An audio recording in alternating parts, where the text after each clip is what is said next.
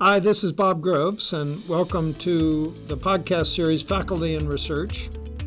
This week, joining us is Dr. John McNeill, a university professor in the School of Foreign Service and the Department of History here. He teaches world history, environmental history, and international history at Georgetown. He also directs PhD students, mainly those who are focusing their work on environmental history.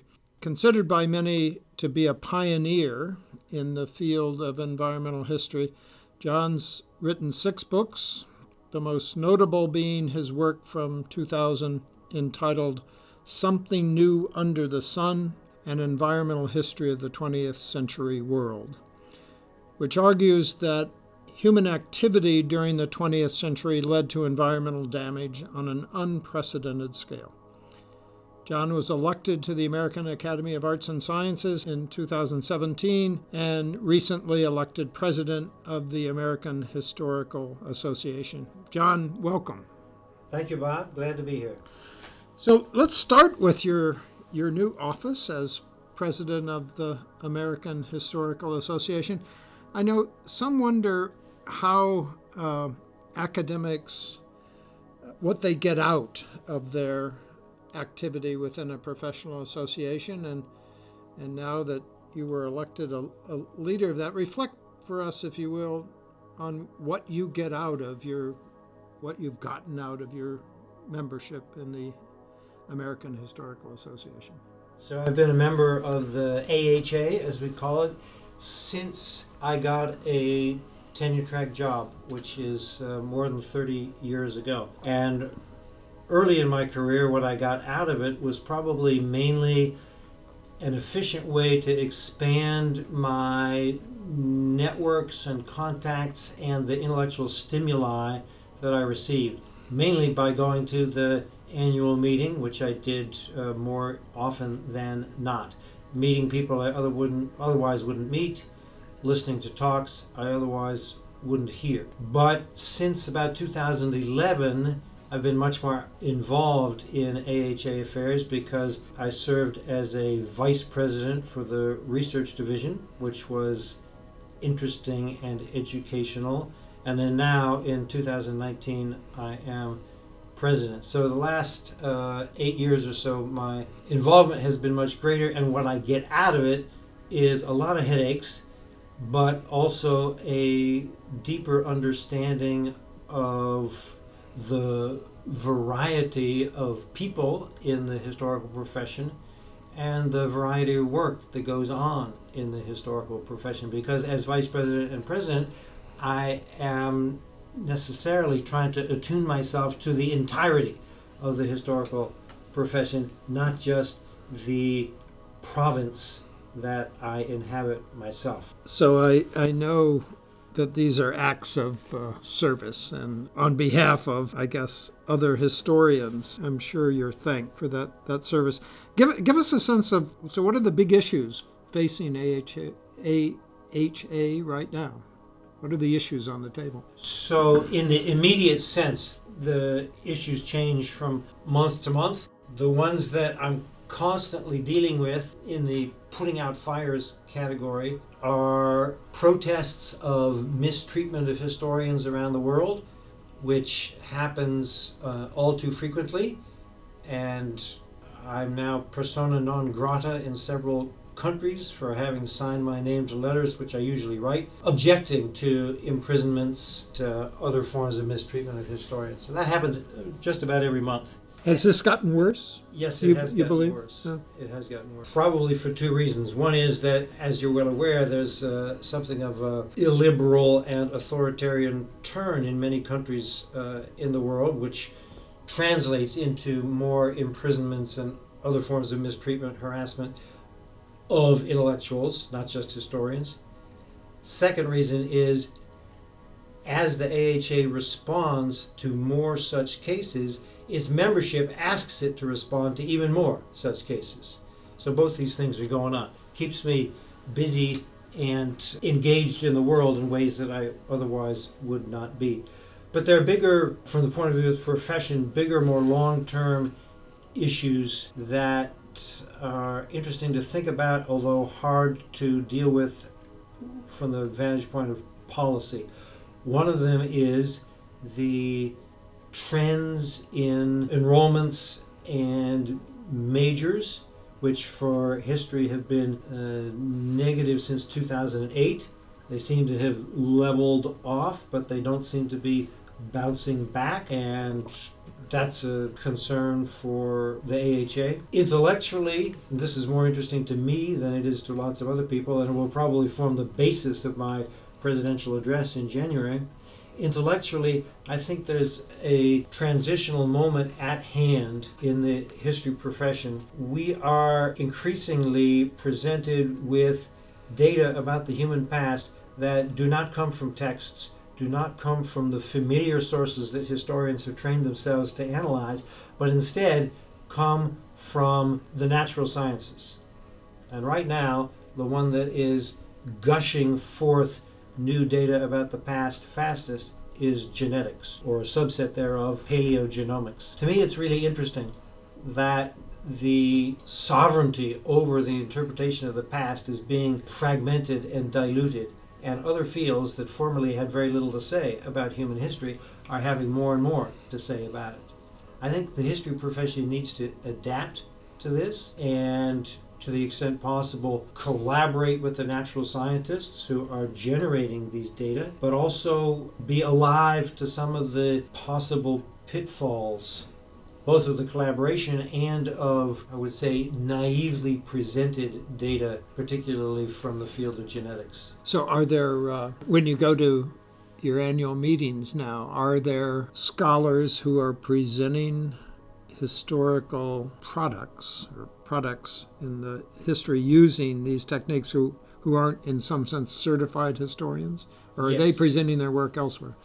Uh, they're mainly presenting their work elsewhere in their own intellectual and scientific communities, but they are also presenting their work at the annual meeting of the AHA. So last year in Chicago, we had a plenary session precisely about genetics and the promise and perils of that sort of work.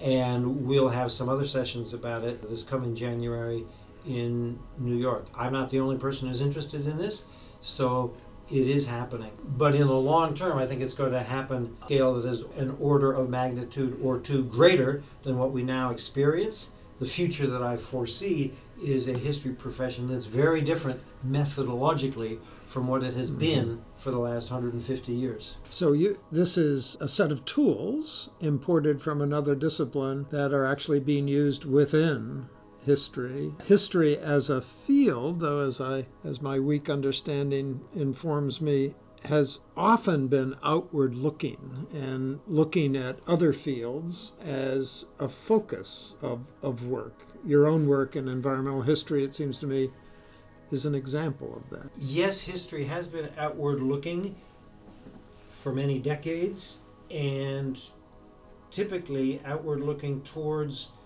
the social sciences and certain parts of the humanities, literature and art history in particular. Environmental history, which is where I do most of my own research, has from its outset, which is only about 40 years old as a self conscious subdiscipline, from its outset has dabbled in natural science data, as I have done for most of my career. But in that sense, you, one could say that environmental history is has gone down a path that the history discipline in general is about to go down. That's possible. But it has all sorts of implications, I think, for what kinds of things historians study. So, for example, information coming out of paleogenetics is much more articulate about the deeper past than it is about the last two centuries. This is a complete reversal of where the texts take us. Text based history is much richer for the last two centuries because there's so many more documents from the last two centuries. But the reverse is true when one looks at the information available through paleogenomics. And then with respect to parts of the world, there are parts of the world for which we have virtually no documentation until the last century or two, let us say sub Saharan Africa. When it comes to paleogenomic data, that is not the case The blank spots are actually likely to be communities who feel that their ancestors' tissues and bones are sacred and should never be examined. So the blank spots are going to change, the areas of potential focus are going to change. It's a, I think, a moment of transition coming upon us. And it seems to me that there will be that period where there are available to a historian documents in archives and this new genetic information, which would be an interesting period because you'll be faced with two different sets of observations uh, to, to craft the, the narrative of that period. Yes, and ultimately that should result in fuller and more reliable narratives.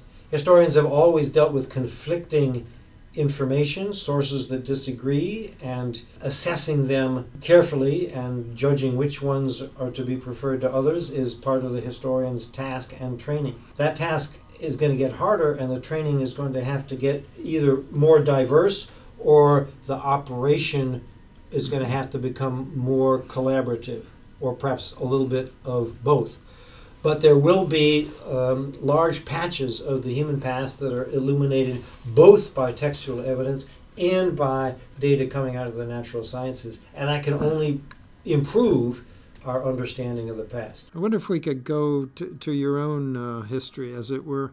So, um, you, have said that you've been working for many decades in environmental history, and I wonder if you could recall the ingredients of the, the, the intrigue that you initially bought, brought to that uh, choice of subfield. Uh, why was why were you curious about this initially? The two main reasons that I can recollect.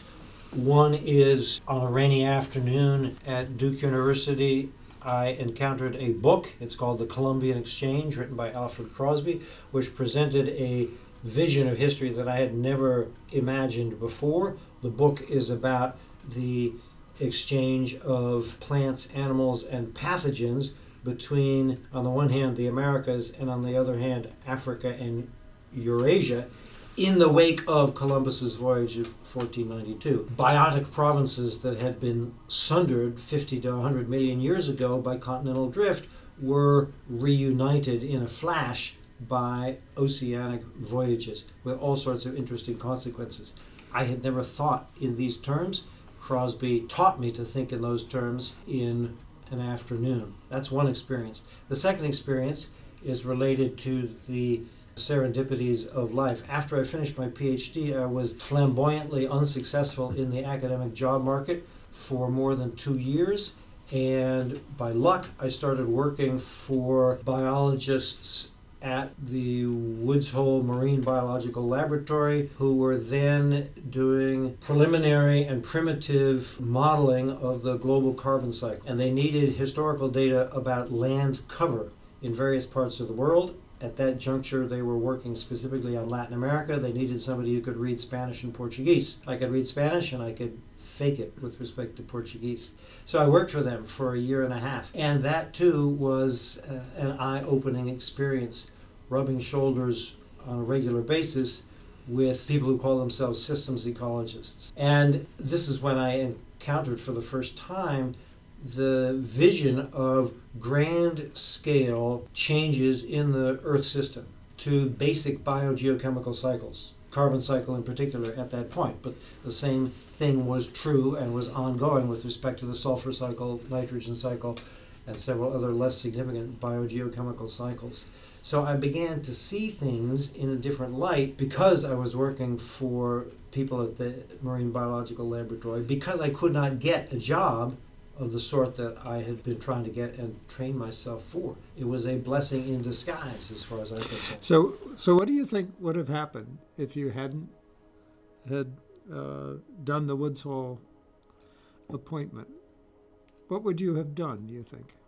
Well, my other job at that time was uh, laying asphalt shingle on houses in Durham, North Carolina, which paid reasonably well, but it's not a good lifetime career. There are no old roofers. They either quit or fall off a roof. before they get old. I might, I might have succeeded eventually in the uh, academic job market. I did succeed eventually in the academic job market, but I might have gone in an entirely different direction, not into environmental history, but the sort of history that I was trained to do as a graduate student, which was more conventional by any measure, more focused on political, economic, administrative history, which I still find interesting, but would have been a very difficult, different career for me. Mm-hmm. In in a unanticipated way, the Woods Hole assignment was a postdoc for you. It seems. Uh, yes. In a and and allowed you an interdisciplinary career that you might not have had. Yes, it was not officially a postdoc. I was a contract researcher, but it functioned something as a postdoc. And so did roofing because it paid me. I was off the roof by three o'clock in the afternoon. I had several hours to work on my scholarship before I needed to get up and do it again. So, w- one of the things that students often are curious about faculty is uh, how they find an area uh, that becomes a lifelong motivating force for them. Uh, that they continue to be curious and maintain that curiosity, and it propels them ever forward. How do you describe the, to to a student sort of the eras of your own career and and uh, what what keeps driving you about this? Well, there are probably two things that keep driving me within the subfield of environmental history. One is that it's where my comparative advantage lies. I got better at that than I got at other things. So the rewards to staying in that broad area are greater than the rewards of trying to retool entirely and become uh, an intellectual historian or a chemist. Secondly, with respect to environmental history, it has been obvious to me since I started in the field that this has some potential social utility because of the scale and scope of environmental crisis around the world. And insofar as we all hanker to be useful, which may not be a universal among human beings, but it's widely spread among us, environmental history has a better chance, uh, I think, of that than most other things that I could be doing within the field history that I was trained in. So those are the two things that I mm. think that keep me focused as focused as I am, which by the standards of the historical profession is not very focused because I work on different regions of the world. Most historians are able to say I'm a historian of Japan or I'm a historian of Latin America, and that is where I do all my work. It's not the case for me. I've done some work in Southern Europe and North Africa, some in the Caribbean, some in the South Pacific, some global scale attempts are much more inconsistent geographically than normal historians. Does that type of focus also lead you to unusual collaborations? Do you do you do more collaborative work than a typical historian? Yes, typical historians do their collaborative work in a, a, shielded, shaded fashion. That is, everybody gets other people to read their work and improve it. But formal collaborations and co authorship is quite rare among historians. In my case, I've done a lot of that, especially in the last uh, six or eight years, mainly not with other historians. In my case, it's primarily with geologists because I am part of something called the Anthropocene Working Group 37 scientists, 32 of them, I think, are geologists, and we are collectively tasked with figuring out whether or not the so called geochronos stratigraphic chart, the geological timescale, as ordinary people call it, needs to be revised, and specifically needs to be revised so as to include something called the Anthropocene. That's an interesting question, and the geologists are sovereign over the geological timescale. They get to decide whether it gets altered or not, although the term and concept Anthropocene has leaked out into many different parts of science, academia, and culture in general. But because of my participation in that group, I'm co authoring papers frequently, jacking up my citation count. So, give us a kind of an insight into uh, the activities of, of that group, and what have you learned in terms of cross discipline communication? How do you do that effectively, and how long does it take before you get a sense of mutual respect between the parties? Well, I have learned what many people have already known, which is that it can be very difficult to communicate efficiently across disciplines as separate from one another as geology and history. They both deal with the past, but beyond that, there are more differences than similarities. And because the Anthropocene Working Group is mainly geologists, I have to meet them more than halfway. They don't need to learn much about my discipline. I need to learn more about their discipline because our discussions, our group emails use the vocabulary of geology. So I have to uh, learn that, which I have not uh, by any means mastered, but I'm slowly improving my literacy. So maybe we have time for, for one more thing. What what are you working on right now? What what's the thing that you find yourself thinking about at odd moments because you're so intrigued with the uh, the nature of the inquiry? The answer is going to be more complicated than you want, and it is, uh, for better or for worse, typical of me. There are four things going on. One of them is a world history textbook, which I'm almost finished revising. It's uh, half a million words long. Volume 1 should be published in January, but I'm still working on things like illustrations and maps. Number two is a long essay about the disease environment in the Caribbean region over the last 7,200 years, which is as long as human beings have existed in the Caribbean. And here I'm packaging it in terms of a concept that I learned from one of my younger SFS colleagues, Emily Mendenhall, who writes about syndemics. Syndemics means the confluence of multiple infections and social and environmental factors that exacerbate the impact of infections. So I'm using that concept retroactively or historically, which is not normally done. That's uh, project number two, and I've written that basically uh, in production.